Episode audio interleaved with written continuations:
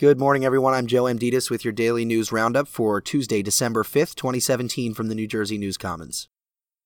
Ten months after the head of a medical laboratory testified in federal court in Newark that his company bribed doctors to get his business, Ted Sherman reports for NJ.com that the scheme to pay off doctors was even wider than initially disclosed. Biodiagnostic Laboratory Services paid off dozens of doctors with expensive cars, concert tickets, trips to the Caribbean, and prostitutes. Although 38 doctors have been convicted in the case, many more may have been involved. After the U.S. Supreme Court heard oral arguments Monday in New Jersey's lawsuit against the National Collegiate Athletic Association, Governor Chris Christie expressed optimism about the effort to legalize sports betting in the state.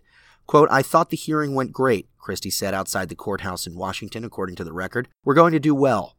Although the governor stopped short of predicting an outcome in the case, he did say that if the state prevails, it would take about two weeks before gamblers could start wagering on sports. A ruling in the case is expected before the court's term ends in June. A former member of Hillary Clinton's campaign staff is stepping forward to challenge Senator Bob Menendez in the Democratic primary. CBS News reports that Michael Starr Hopkins, a lawyer, filed a statement of candidacy for Senate with the Federal Election Commission on November 30th.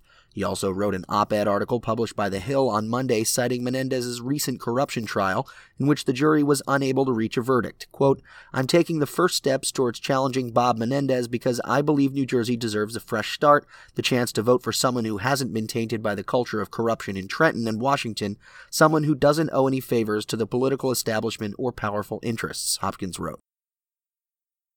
The federal tax overhaul passed by Congress would force graduate students to pay thousands of dollars more in taxes and could discourage them from seeking advanced degrees, Democrats said on Monday.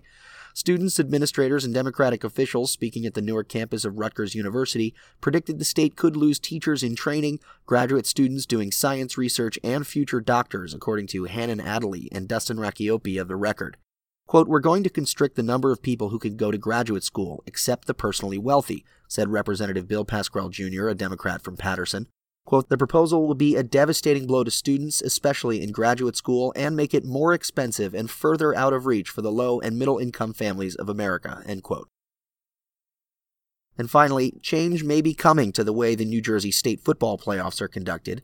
Members of the New Jersey State Interscholastic Athletic Association voted Monday to allow high school football teams to schedule 10 regular season games instead of the current 9, according to Greg Tufaro of MyCentralJersey.com.